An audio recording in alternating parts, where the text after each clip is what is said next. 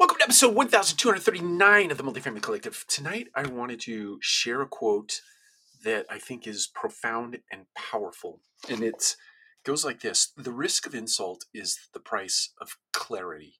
The risk of insult is the price of clarity. I'm not entirely sure where that quote came from. It came out of a book called The Wizard of Ads. But it it brought to mind the word candor for me.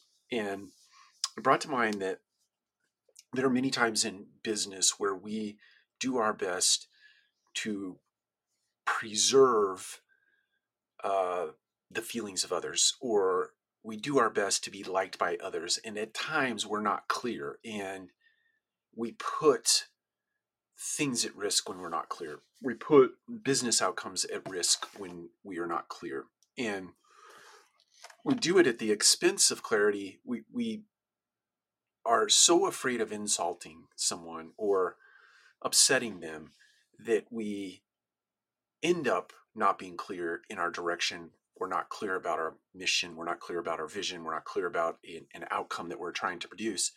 And as such, your business suffers. So, my encouragement to you this Saturday night, if you happen to view this on a Saturday night or a Sunday or a Monday, is to put risk out there to to understand that being uh, taking risk is innate in business it's innate in life. Sometimes you're going to upset people um, if you're not attacking character but rather issues it's okay.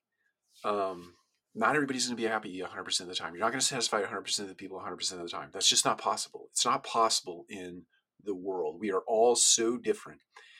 And we all hold different values. And when our values get at odds, it doesn't matter what you say, it doesn't matter what you do. You will upset someone when your values are out of alignment with their values. It's just a fact of life. So, my encouragement to you today is be clear, be candid, take some risks for the person you will become, for the person that that other person will become, and for the business outcomes that you are after. Take care. We'll talk to you again soon.